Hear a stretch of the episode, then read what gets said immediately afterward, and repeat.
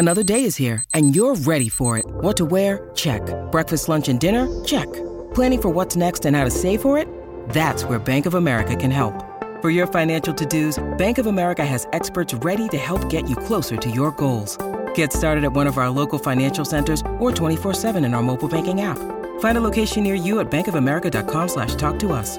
What would you like the power to do? Mobile banking requires downloading the app and is only available for select devices. Message and data rates may apply. Bank of America and a member FDIC. You're listening to A Way with Words, the show about language and how we use it. I'm Grant Barrett. And I'm Martha Barnett.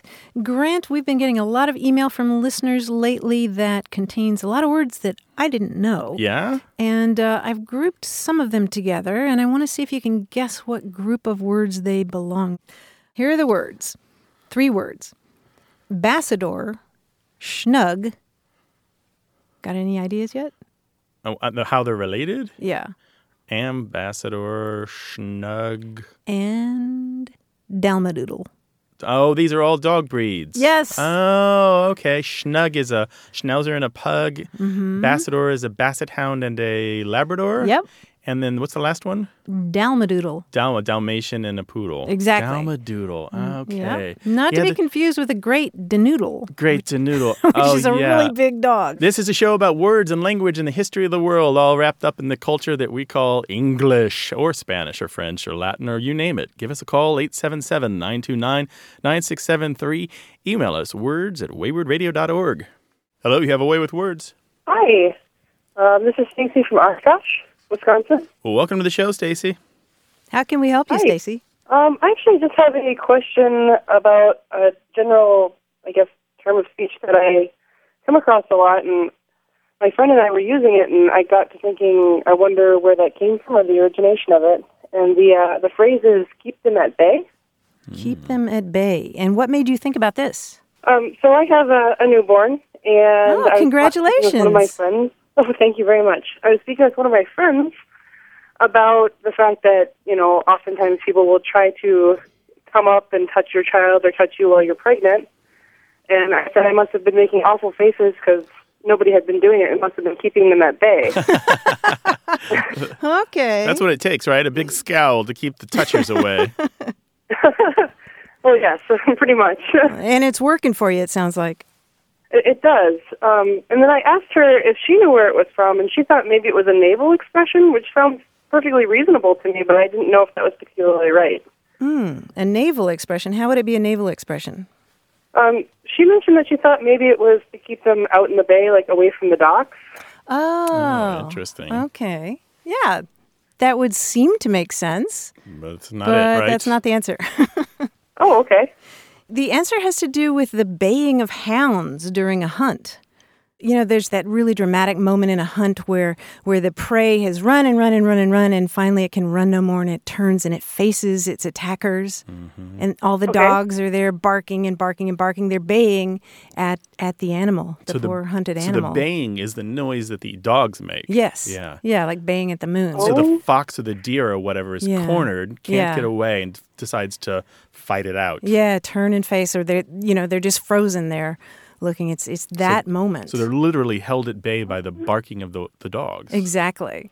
And so I guess you know if you're sort of gnashing your teeth at these people who are trying to approach your baby, it's sort of the same thing. I guess. Uh, is that a fairly old expression, or is that Oh, yeah. a pretty recent thing? Oh, it's very old. 1300s at least. Yeah. Yeah. Yeah. Hundreds Wow. and hundreds of years. Yeah. So this goes back to a time when we were a people who hunted in that way with Mm-hmm. animals in the woods or the, the fields and chased down our prey. Absolutely. Well, I really appreciate it, and you guys are absolutely my favorite show that I hear on the radio. Oh, I'm really excited to be able to talk to you. Nice. Thank you very much. And congratulations on the baby. Good Yeah, luck to that sweet yeah, you thing. can- Thank you very much. You're gonna play our show for your newborn? I to already do every. Sunday at nine. You do? Go make to sleep. you do. Well, tell us your baby's name. We won't get too close, but tell us your baby's name. Vivian, Vivian. All right. Good night, Vivian. thank you. Thanks, Stacy. Bye bye. Good night, bye. Stacy. Bye bye. Bye. You have a word or phrase on your mind? Call us about it. 877 929 9673 or send it an email to words at waywordradio.org.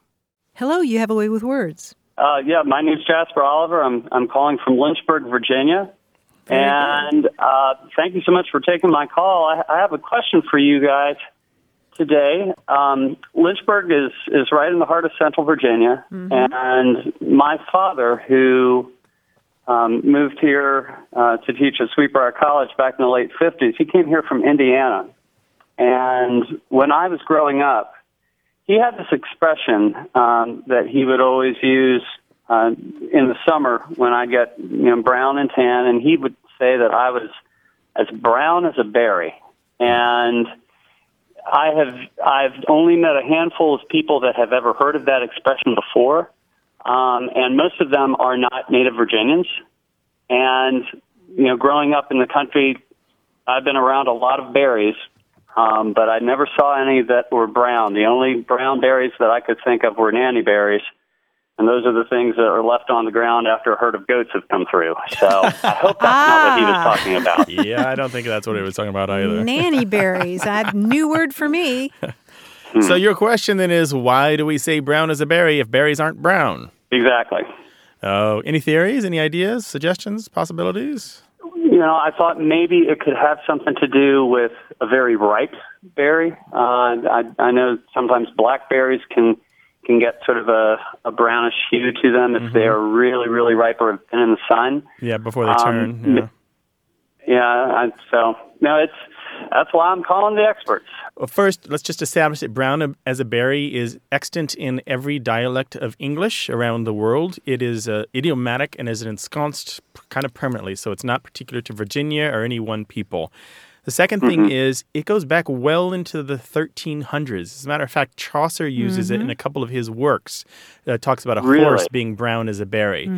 And then the third thing is, and this is what is probably the key point brown didn't used to mean exactly brown.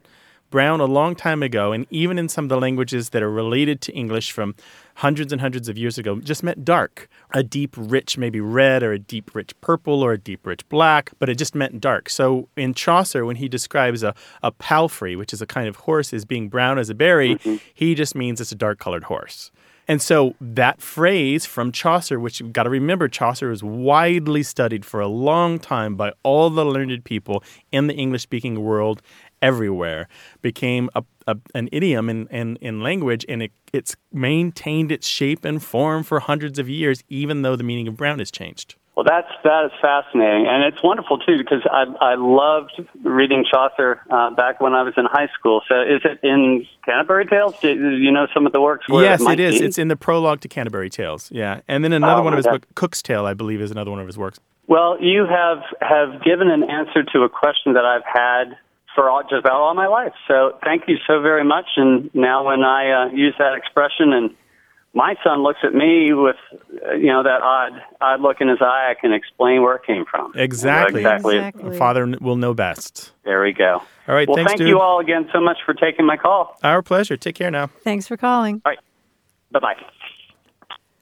So in Swedish, brun, B R U N, Mm-hmm. Could mean a dark color, um, black, red, red, brown.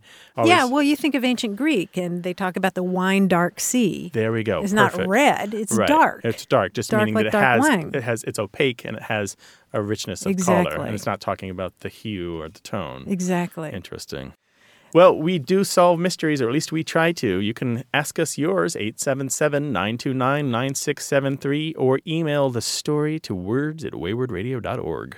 Hello, you have a way with words. Hi, my name is Tony from upstate New York. Hi, Tony. How you doing? Hey, Tony. I have a supervisor and a friend of mine who uses a phrase, and I think he uses it incorrectly. And he uses the term for all intensive purposes. Now, I believe he's using it wrong. I think it's intents and purposes. But my second part of the question is is it a law term? For some reason, I believe I heard it in the past used as some sort of law speak. Is that correct? Okay. So he's saying intensive purposes, I N T E N S I V E P U R P O S E S. And you're saying it should be intense, I N T E N T S, and A N D purpose. purposes. Yep. Yes, that's correct. So for all intents and purposes. Yep. And we can tell you that you are absolutely correct. Ding, ding, ding, ding, ding. Okay, so now I have a little credibility when I uh, put him on the spot. Yeah, the question is do you put your boss on the spot, though? Yeah, you might want to keep all these things and ponder them in your heart. right, and that's why I haven't said anything up to this point. And I've been listening to your show, and I thought this might be a good thing for you guys to help me sort out. Well, Tony, we can do that. Actually, you're right. It was a legal term. Originally, the term was for all intents, constructions, and purposes. And this was Okay. back in 1546 under Henry VIII in England. And it meant to cover all eventualities. Right. Like, so it means in, it, no matter what happens, that's kind of what you're saying. Yeah, and it does have the ring of those kinds of legal terms that are supposed to cover everything, like mm-hmm. null and void, intents and Okay. purposes, that kind of thing. I mean, you don't really hear intent that much unless it's Yeah. in in the context of law with intent to murder.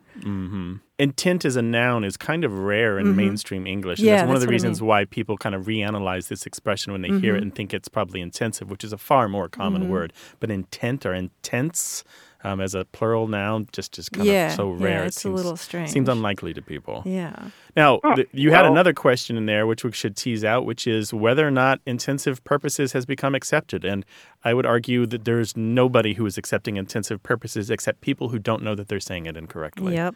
Which I did for years and years and years and years. Well, one of the things that I wrestle with is he is a friend of mine, and I think maybe it's my obligation to let him know he's using this incorrectly so that he doesn't go into a, a formal uh, meeting or um, engagement somewhere where he uses this and, uh, you know, he may not look so appropriate when he uses it. Mm-hmm. How do you think he would take that? Uh, I think he would take it pretty well. Oh, okay. Because your motives are, are pure, Yeah. are good anyway. I don't know about pure, but they're good. Um, Yeah. I would Right. think saving somebody from embarrassing themselves would be important. Yeah, I think to do that privately, we always advise doing that kind of thing privately.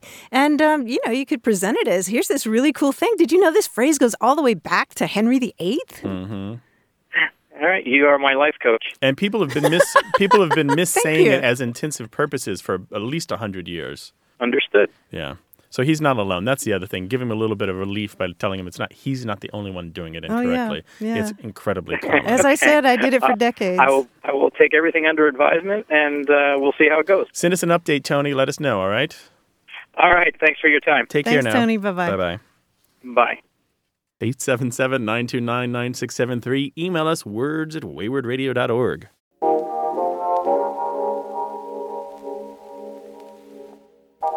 Airline language has always interested me. There's a, a, a lingo about the cockpit and the cabin that sometimes doesn't make it to the passengers.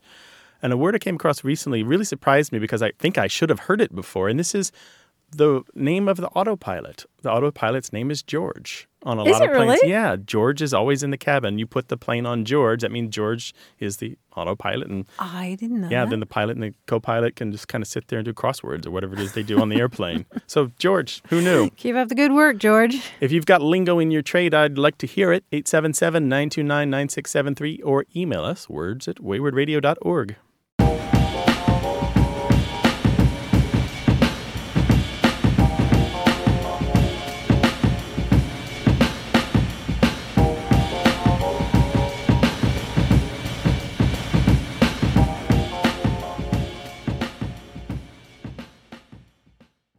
Hey, we've got something special for those of you who love our show but could do without the ads. That's right. Imagine a way with words, the same engaging conversations, the same deep dives into language without advertising interruptions. We're talking about our ad free podcast feed. It's sleek, clean, and it's just for our supporters. It's at waywordradio.org slash ad free. It's inexpensive, easy to sign up for, and works with all major podcast apps like Apple Podcasts and Spotify. It's an affordable way to support the show and get a seamless listening experience.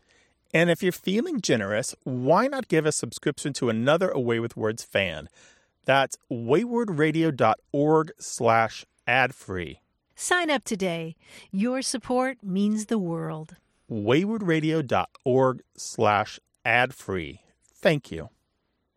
You're listening to A Way with Words, the show about language and how we use it. I'm Martha Barnett. And I'm Grant Barrett, and who's that masked man? It's John Chaneski, our quiz guy. Hello, John. Zoom, it's me. I'm here. Hello. It's good to be here. I want to say to you, oh, oh, oh, oh, oh, let's talk about phrases with two or more words that contain only the vowel O. Uh oh. Uh oh. Oh, oh, here we go.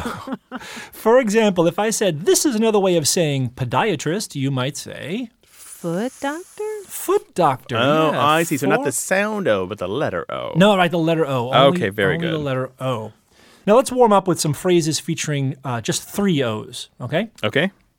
If a comedian works blue, it means that he tells jokes that are described like this.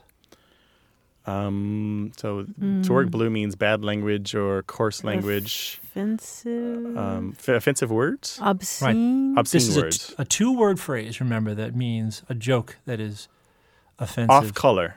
Yes, Oh, off color. okay. Very good. So apparently the color in off color is blue. So Ah, there we go. Oh. off yeah. color Okay. works blue. All right. Okay. This is a kind of music of the 1950s characterized by close harmonies. The name is derived from the nonsense syllables sung by backup vocalists. Doo-wop. Doo-wop, right. This is the term for a series of acts at a nightclub. It describes where the acts take place, unless they're aerialists. A series of acts at a nightclub. Right. So something floor. Yeah. Uh, floor show? Oh, yes, there we go. floor nice. show. There you go. Three O's right there. Floor show. Now, here are some four or more O phrases. Hmm. It's another way of saying physical beauty. Physical beauty. Yeah. Four O's? Good looking. Oh, good. Yeah. Well, you you you, should, you put an I in there where it didn't have to be in there. Oh, good looker. No, Good, good, looks. Good looks. Yes. Very okay, good. there we go. Very So very good. looks. only O's. Only no, no O. other vowels. Okay. See. To me, these two words mean nothing else except macaroni and cheese. These two words mean nothing else except macaroni and cheese. Nu- Comfort food? Yes, Ooh, comfort nice. food. I was, yeah. I was thinking of something noodled. Oh. Yeah, that when doesn't I, work. There's an when E I think comfort food, it's just macaroni and cheese. This is a fleet of military vehicles controlled by a single agency and available for use as needed. A fleet of military vehicles. Yes. Something troops. Mm, no. Troop mover? No, that mm, has. No, if you're you're on the base and you need you need a jeep. Something pool. Motor pool. yes, Oh, very motor good. pool, motor very good. pool. Here we go. Here's the next one. Excuse me, sir, but can I interest you in a vacuum cleaner? How about a Bible? Can I sell you a set of encyclopedias? Door to door. Door to door, right. These people are typically given cookies and apple juice in exchange for their vital bodily fluids. Blood Blood donors. donors. Blood donors, yes. Here's the last one. A hungan might use this kind of figurine to effect a curse. It's bad juju. Voodoo doll. Yes, a voodoo doll. Ah. Nicely done. Thanks, John. We'll talk to you next week when you're going to have another exciting quiz for us, right? I'll talk to you then, guys. All right, yes, cheers bye-bye. now. Thank you, John.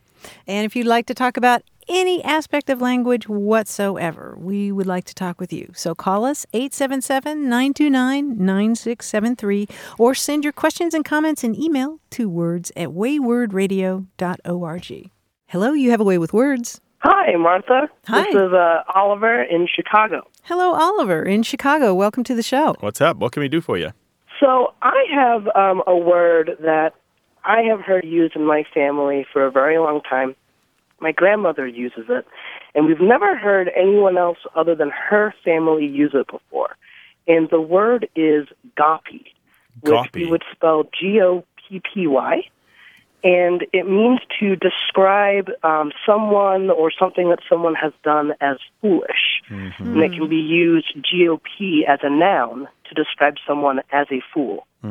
Well, you're not alone. There are other people that use these, but they spell it differently. G A W P, G A U P, sometimes with a Y. And what's really interesting here, this is all related to not necessarily the person being dumb, but looking dumb. So your your mouth is gaping open. It is related to the word gape. So we have a wide variety of spellings of of these words gop and goppus and gapey and stuff. Gopping, Yeah, okay. gopping. So I you just I've stand there. heard the word gopping before. Oh, you have? Yeah, there we go. So you're standing there slack jawed, looking like you just don't really have any sense at all, you know? And, and it's used as a noun as well. Yeah, it's all over this. So there's all of these various spellings of these words, and they're all connected to each other, and they all have something to do with uh, yawning or your mouth standing open. I learned this first from Mark Twain, who in a couple of his books and stories, he uses the expression gaping and stretching. He uses gaping. and by this, he literally means your mouth open, your arms out, ah,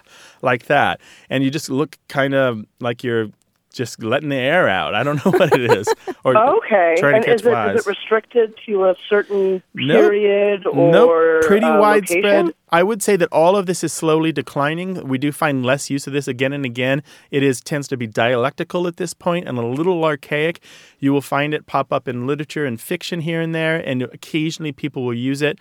Um, but it's it's pretty rare these days. But all of these words are all related. I don't want to get too much into the when and wheres and which came first. But G A W P is a really common spelling for GOP. It is directly related to gape, G A P E, and they all have Okay. a variety of meanings that mean to look like a simpleton or a fool or an idiot, somebody with uh, just standard- Interesting. And, and and my grandmother uses it to emphasize the word fool. So she'd say, "Oh, you goppy fool," um, and Nice. to emphasize it. A little more, huh? a little extra thrown in there just to double up on the foolishness. Yeah, exactly.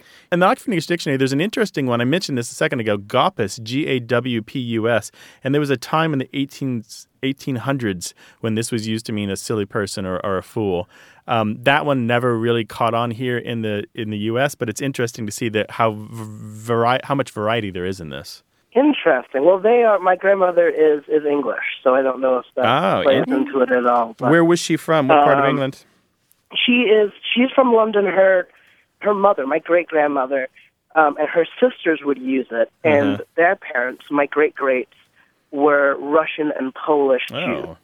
living in England. I was born in in England, so I have this weird dialect Oh, of Jewish, nice. English, East Coast, Midwest dialect all over the. Ah, Nice. I love it. An That's a nice eccentric mix. voice. Yeah, Yeah. very good. Yeah. Oliver, so I'm glad we were able to connect your family word to the larger history of the world.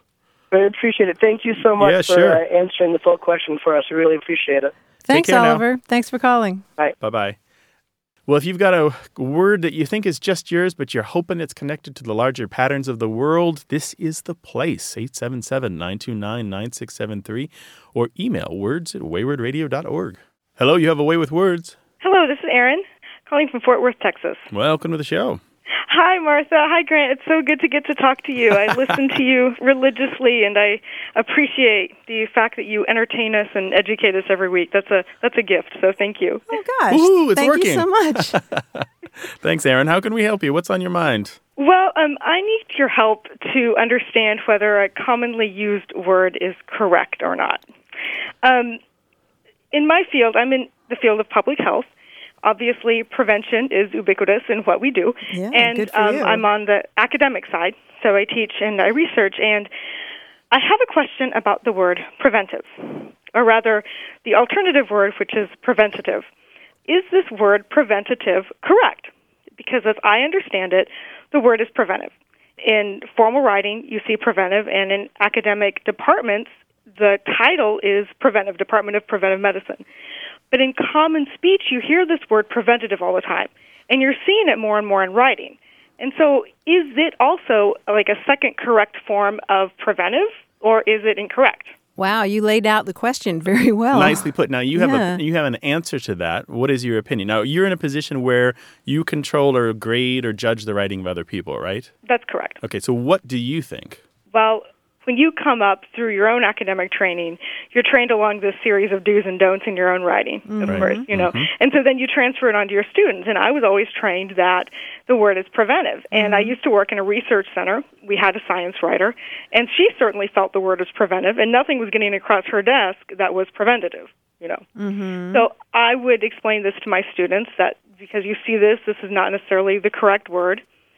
But then I saw I saw so many good students toggle between the words preventive and preventative within a single paper that I decided to go online. And I just went to an online dictionary and the word preventative was in there next to preventive. So then it made me question if my opinion of what was right really is or if it was kind of like this word normalcy, which isn't really the word, but it became the word because we use the incorrect word so often.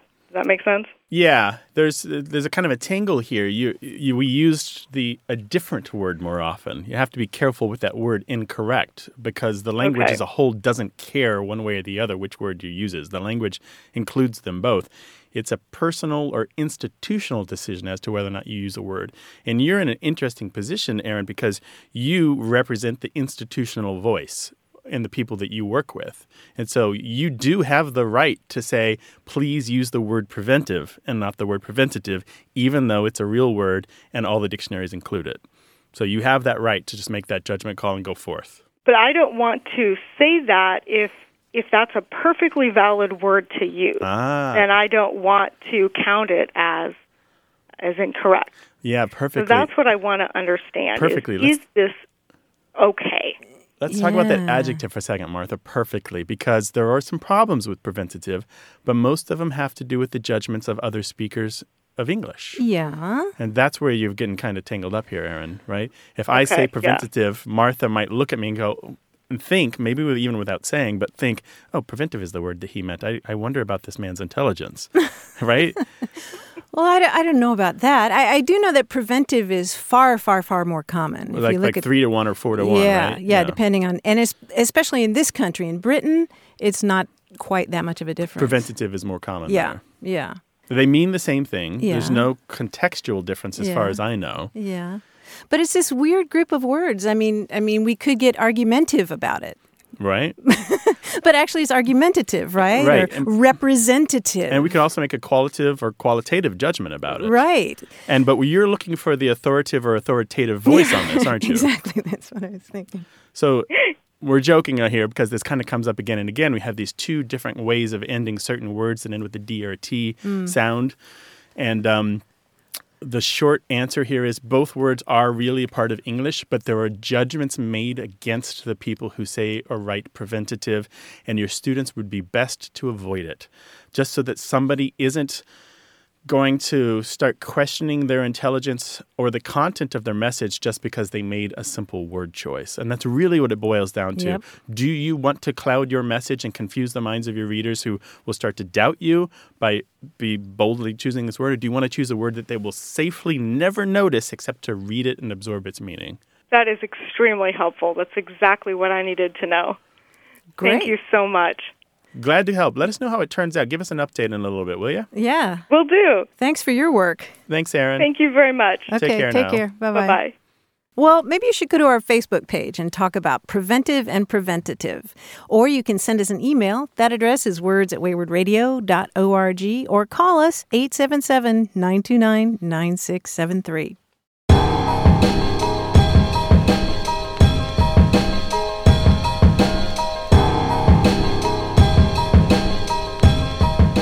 I love collecting expressions of greeting and leave taking. We talked recently about the expression alight and come in when somebody invites somebody in.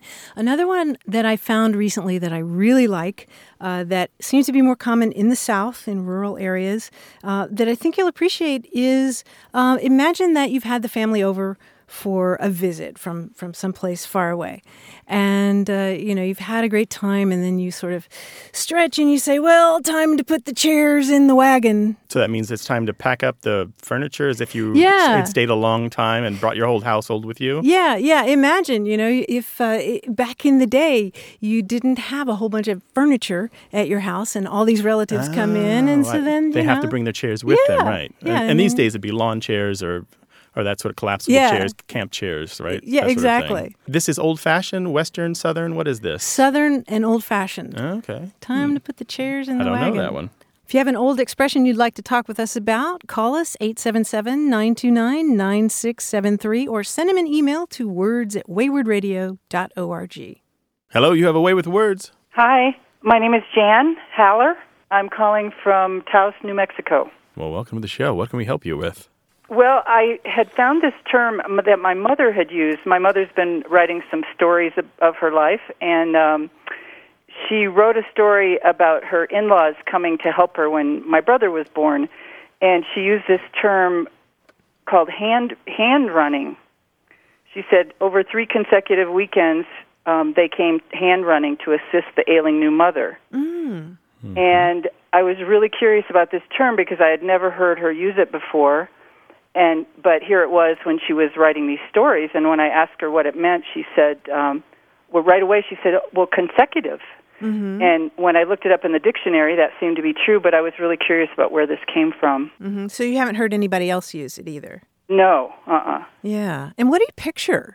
Well, I, the image that comes is is uh, um, almost like a fire brigade of people handing from one hand to another. That's what the image that comes to me. Oh, that's interesting. Interesting. So hand running, H A N D, probably a hyphen. Yeah. R U N N I N G. Yeah. Yeah. Th- yeah, this term has been around since at least the early 1800s, and it originated in England, actually. Oh, that's interesting because there's some uh, English blood in the family. Oh, really? Mhm. Really? Yeah, it's a, it was a dialectal term uh, used around Leeds and Yorkshire. And uh, it's interesting because it sort of follows the same migration patterns that people from that area followed in this country. So you, you hear this across the South and South Midlands. So I'm not, I'm not surprised. Yeah, by the Huh. 1850s, it was well ensconced in American English. And you'll still hear it, actually. It comes up, of course, in fiction where Mhm. somebody's trying to get a flavor of a place and time, but people Mhm. still use it, um, like your mother. They still use it as a, an everyday ex- expression. I would say it's really rare, though, now, right? Yeah, I don't hear it that often. Hand-running. Well, and to my mean- mother, I never heard it when my mother spoke. I mean, this is the first time just in this writing, so Oh, I, that interested me too. Yeah, so it means it means consecutively, like one Uh-huh. thing after another, right? And I don't know that we actually know the origin of it. I picture hands like measuring a horse. You know how you measure a horse Mhm. Uh-huh. uh, with with the length of your hands. I don't know. I've I've seen a suggestion that maybe it has to do with poker and a running hand, but right, I, don't where you keep getting that. good cards one hand after another. Uh, I've seen an older theory that it comes from the textile mills. If you Mm. were a particular type of worker, your hands were continuously moving as the cloth was running past, and you were doing Ah. things. So you just imagine this giant loom, probably Yeah, steam powered, yeah. or at least diesel powered or something, and the cloth is continuously running by, and your hands are pushing this and pulling that, and bumping this and nudging Mhm. that, and pulling a lever, punching a button. Mhm. Continue. That's your job. Yeah. You know, twelve hours a day. Huh. So kind of a continuous motion. Yeah. But Yeah. both of those theories are really speculative, and it's Mhm. particularly problematic that either one of them could be true because the early uses aren't associated with poker or with textiles. Exactly. So when we find them in print, usually you'll find some kind of hint or suggestion of their milieu. I'm just not Mhm. seeing that here for this. Mhm. It's just kind of general everyday uses of the expression right from the get go. So does that help? Yeah, it does. Um, and it's I just am interested that it's from England. Um, Mhm. That's where some of the origin came from. But I'll uh, I'll let her know what I found out. Jan, thanks for calling. Take care now. All right, thanks. Bye bye. Bye bye. Well, if you have stories to share about language, we'd love to hear them. 877 929 9673 is the number to call, or you can send them an email. That address is words at waywordradio.org.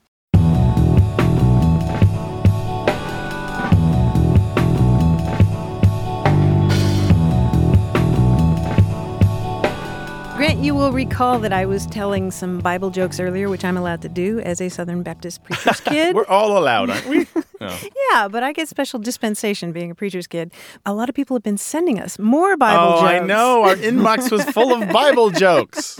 For example, did you know that God is a baseball fan? It says so very early in the Bible. What? It talks about in the big inning. he says he doesn't like puns, but he secretly does. It's the delight. You have this childish delight in your eyes when you tell these puns. Yes. Let us know yours, 877 929 9673. Got a minute? We need your help. Head over to gum.fm slash words and share your thoughts in our quick survey. Your feedback matters. It's the backbone of our show's success. Thanks for making our show even more successful. That's gum dot fm slash W O R D S. Thank you. You're listening to A Way with Words, the show about language and how we use it. I'm Grant Barrett. And I'm Martha Barnette. If you've ever tried to learn a foreign language, then you can probably relate to my experience, especially if you tried to learn it from a book. Back when I was in eighth grade, I had German class, and I still have seared into my memory some phrases from the book we used, which happened to be a circus themed book. So we were learning things in German, like Der Elefant ist auf dem Ball. The elephant is on top of the ball, and uh, the goat is playing the piano. All these words that I For, would. yeah, not real life situations, really, right? German circuses aren't really a thing, are they? Exactly. I've never had a chance to use those with a German speaker. And when I was a little kid, I was trying to learn Spanish from the Berlitz records that my parents had. So I was up in my room, little nine year old, reading sentences that translated as, please send the valet up to my room. I mean, Because naturally you had a valet. in that, well, yeah, I'm, I'm never going to have a valet. But you know what? There's a word for these kinds of sentences. Oh, really? I only found this out recently. They're called postillion sentences. Postillion. Why? Postillion. You know what a postillion is? no.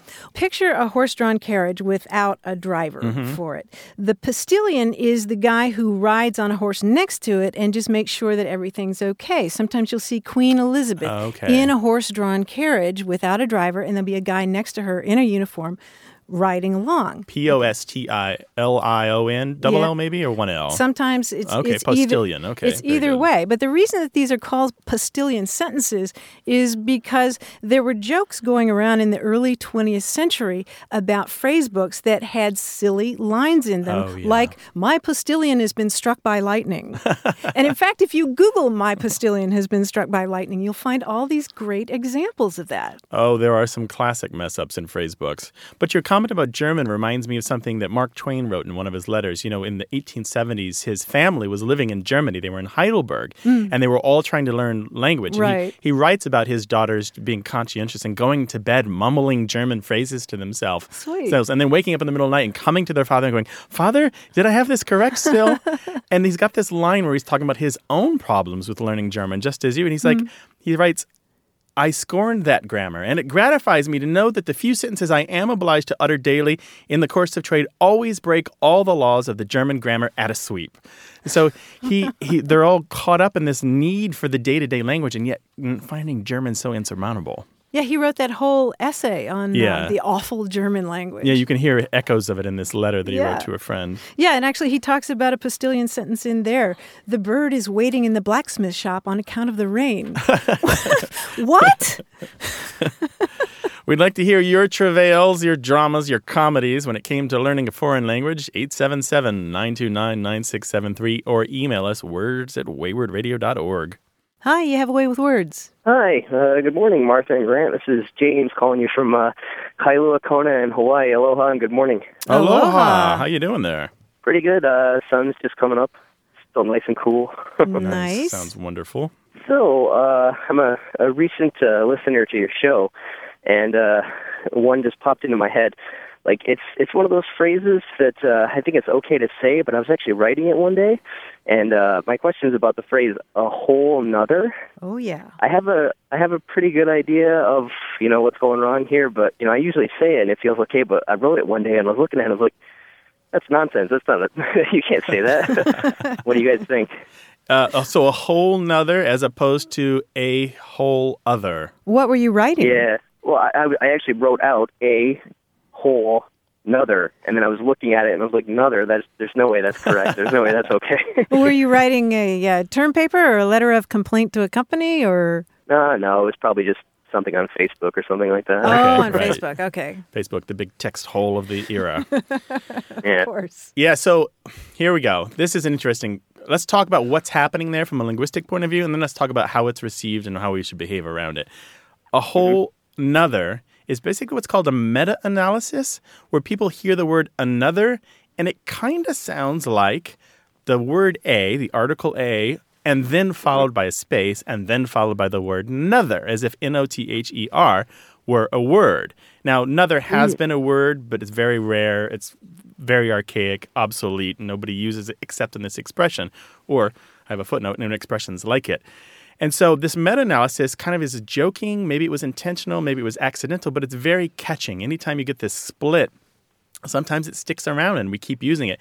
And the pat set phrase becomes idiomatic, a whole nother. I have a whole nother reason for going out with her because she's awesome, right? I had no idea that another at one point, even though it's archaic, was actually a word. I Yeah. thought I was just corrupting uh, a whole other and another. Yeah, this is a separate derivation, and with, etymologically, this another here isn't connected to the the, uh, the other another. Oh, oh okay. but here's the interesting thing: we do say a complete nother, and we do say a full nother, and we do say an entire nother. And so what we're starting Wow, to see okay. here is that there's kind of a place in between a and another where we can put a word that approximately means the same thing as whole. yeah. right? And so what we've come up here with a little bit of exploration on this whole concept of this word that was divided. And almost always, when people say a whole nother, it's a non-serious situation. You wouldn't say it to a judge or the queen or the pope or the president, or Yeah, police it's officer, that sort of. It's it's it's pretty informal, and yet there's a little bit of hilarity that goes with it. It's often so associated with comedy or sarcasm or irony, that sort of thing. But I think sometimes you just say it because you're just you don't It's even a- think about right, it. Right, right. It's become idiomatic. Yeah. Yeah, and, and it's Yeah. accepted as idiomatic, Yeah. and, and there's nothing really fundamentally wrong with it because it's an idiom. And idioms kind of exist on their own and should not be broken up into the component parts, Mm. as I almost always say. And this kind of meta analysis we've done for some other things. The famous examples are apron and adder and newt, where we had the article before a noun and then we misheard it and divided it the wrong way. For so for example, apron, kind of the garment you wear in the tool shop or in the kitchen when you're making something that's messy. It used to be napron with an n at the beginning, but people heard an apron instead of a napron. This happens in English all the time where something that's transmitted from from mouth to ear is misunderstood and reinterpreted in an incorrect way. So saying uh, one word to write it, uh, you separate it into three different words: a, whole, another, and just N O T H E R. Yeah, I mean you're you're fine with that, but really, if you catch it in your writing, you could change it. Just put a whole other or Yeah, I think that's an- what I would do. I think I would stop Yeah. myself like Yeah. you did. Or you I'm could not say in a an situation entire. to, to write formally, basically ever. So. Oh, well, that's good. All right. Well, that's uh, that's rather eye opening. Thank you. Thanks, James. Mahalo. Have a good day, guys. Bye bye. Bye bye. Yeah, Mahalo. Bye. 877-929-9673 is the number to call if you want to talk about language or send your questions and comments in email. That address is words at waywordradio.org. Hello, you have a way with words. Hi, this is Eric. I'm calling from North Branch, Minnesota. Hello, Eric from North Branch. Welcome. Welcome to the show. How can we help you? I uh, lost my wife about a year and a half ago, and thankfully, she had an insurance policy, and because of that and Social Security, she is now supporting us better than I ever did as uh, the sole wage earner prior to her getting sick. And anyway, after she died, I started thinking about my situation and how it's improved financially, and I thought about the term uh, of someone, the old saying of somebody bought the farm, and I got thinking, where did that term come from? And I could have Googled it, and I thought I'd rather ask you guys and see what you thought about it. Oh, I'm sorry for your Yeah, situation, sorry to Eric. hear about Um, wife. glad to hear that you um, are not otherwise financially concerned. It's good to have that taken care of.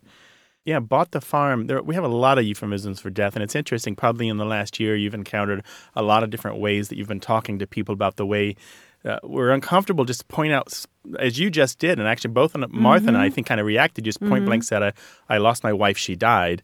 Um, Mm-hmm. because we have all of these ways that we talk about death um, indirectly. Yeah, tiptoe around we it. tiptoe around it, and bought the farm is one of the more jocular ways typically that we do it. We don't, you won't find that in an obituary usually. Um, right. There's two theories behind this.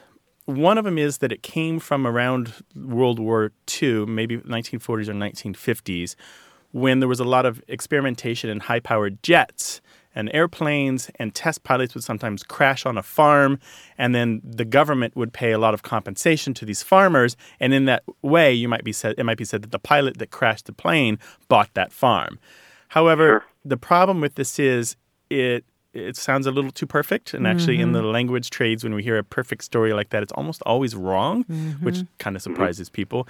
And we also have older versions of this that have nothing to do with planes, like bought the plot, or bought the shop, or bought the telephone pole. If you had a car accident and you ran into a telephone pole, you might be said to bought to have bought the telephone pole. And even older than that, from the UK, there is to buy it. Like if if someone um, dies, you might say he bought it. He bought it in the fields of Flanders. I mean, he died there. And so, more than likely, bought the farm is just a reinterpretation of these older ones, including, including bought, bought it, and it refers to the plot of dirt that we end up in if we're buried.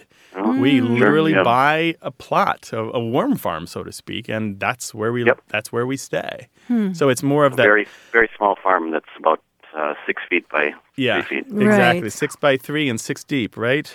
The reason I thought about it was because, um, you know, I thought, well, if somebody had an insurance policy and they were to die, you know, that insurance policy could pay off the mortgage, and they that person could literally buy the farm. You know. Yeah. That's what, Mm-hmm. I was Yeah. wondering if it if that was the, where it came from. It- That has been speculated before. I've seen it in a couple of books of word histories um, where they have suggested that, particularly in the case of soldiers, when they got the check from the government after a soldier died, it came back to their parents or the spouse who was left behind, that then that would put them on a financial situation where they could literally buy their house or buy the back 40 or buy the, Right. the garden plot that they'd always wanted. But again, the problem with this is the etymological history of these the related terms, and it's a continuous kind of path, is much older than those stories. The stories kind of come after the term was already ensconced one way or the other in the English language. That makes sense to me. Um, thank you. I appreciate it. Yeah, sure, no problem. Give us a call another time. Let us how let us know how everything's turning out. All right. Actually, everything is turning out pretty good. It's um, you know, as good as it can be. So, All right. Good. Take care now. thank you. You too. Bye. Thanks, Eric. Bye bye. If you'd like to talk about a word or phrase, call us 877 929 9673.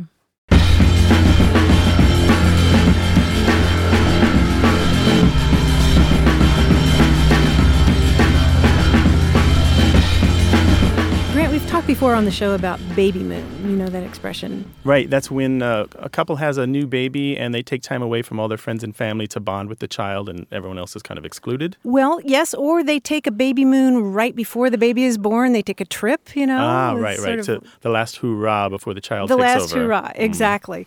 Well, we got an email from Jenna Schnuer, who is a travel writer, and she was sharing with us a news release that somebody sent her that was talking about, quote, a growing travel trend referred to as honeyteering, where married couples seek new ways to add meaning to their honeymoons or anniversaries by incorporating local volunteer work.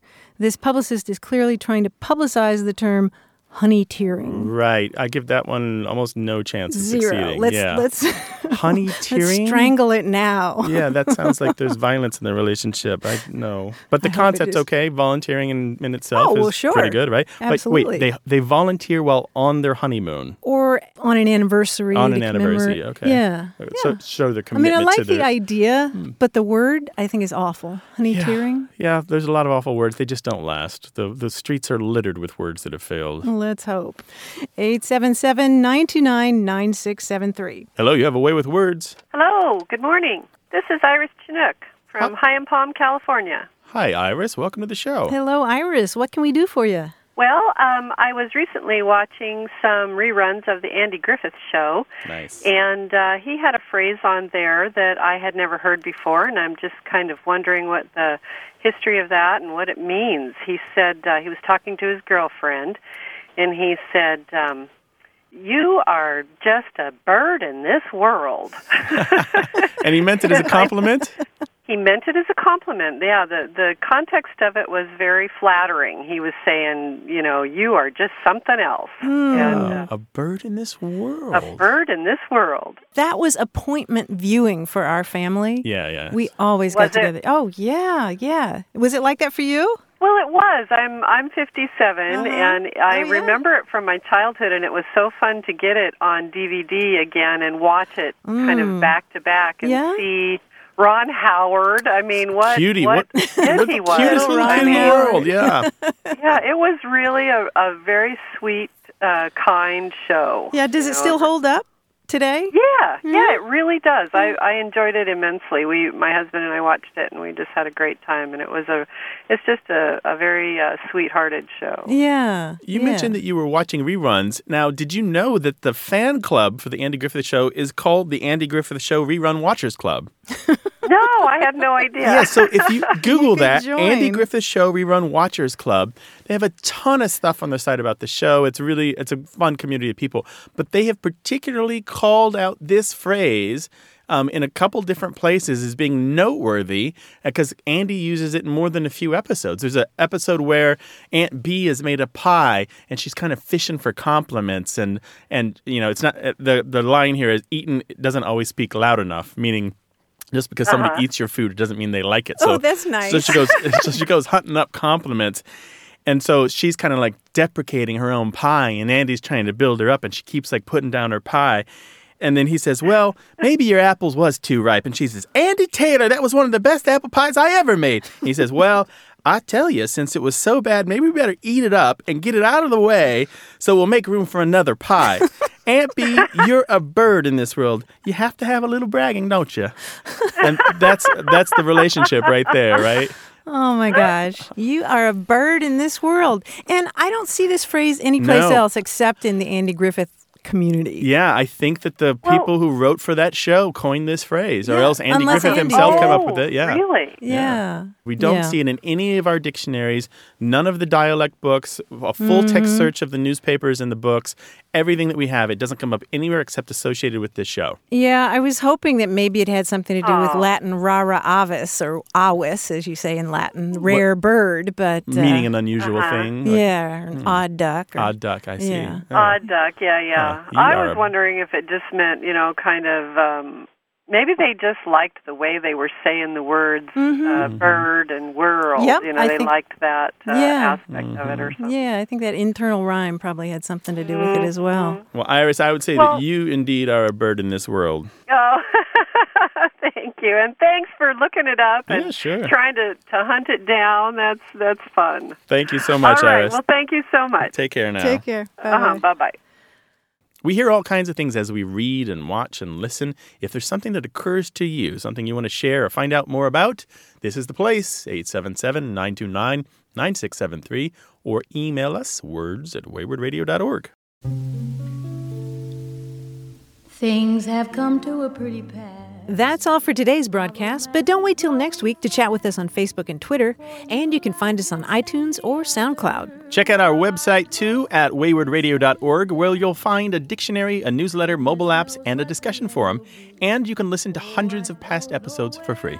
You can leave us a message anytime at 877 929 9673. Share your family stories about language or ask us to resolve language disputes at home, work, or in school. You can email us too. That address is words at waywordradio.org. Our senior producer is Stephanie Levine. The show is directed and edited this week by Tim Felton. We have production help from James Ramsey. A Way with Words is independently produced and distributed by Wayword Inc., a nonprofit supported by listeners and organizations who believe in lifelong learning and better human communication. This show is coming to you from the Track Recording Center at Studio West in San Diego, California. Thanks for listening. I'm Martha Barnette. And I'm Grant Barrett. So long. Bye bye. And I like tomato, potato, potato, tomato, tomato. Let's call the whole thing off. But oh, the whole thing off, then we must part. And oh, if we ever part, then that might break my heart. So if you like pajamas and I like pajamas, I'll wear pajamas and give up pajamas, for we know we need each other so we. Hey, listeners, we have a favor to ask. We'd love for you to fill out our listener survey at gum.fm slash words. Your feedback is crucial. It's quick, and it helps us make our show even better. It shapes our show, helps us plan, and ensures we're bringing you the content you love. That's gum.fm slash W O R D S. Thanks for being a part of what we do. Thank you.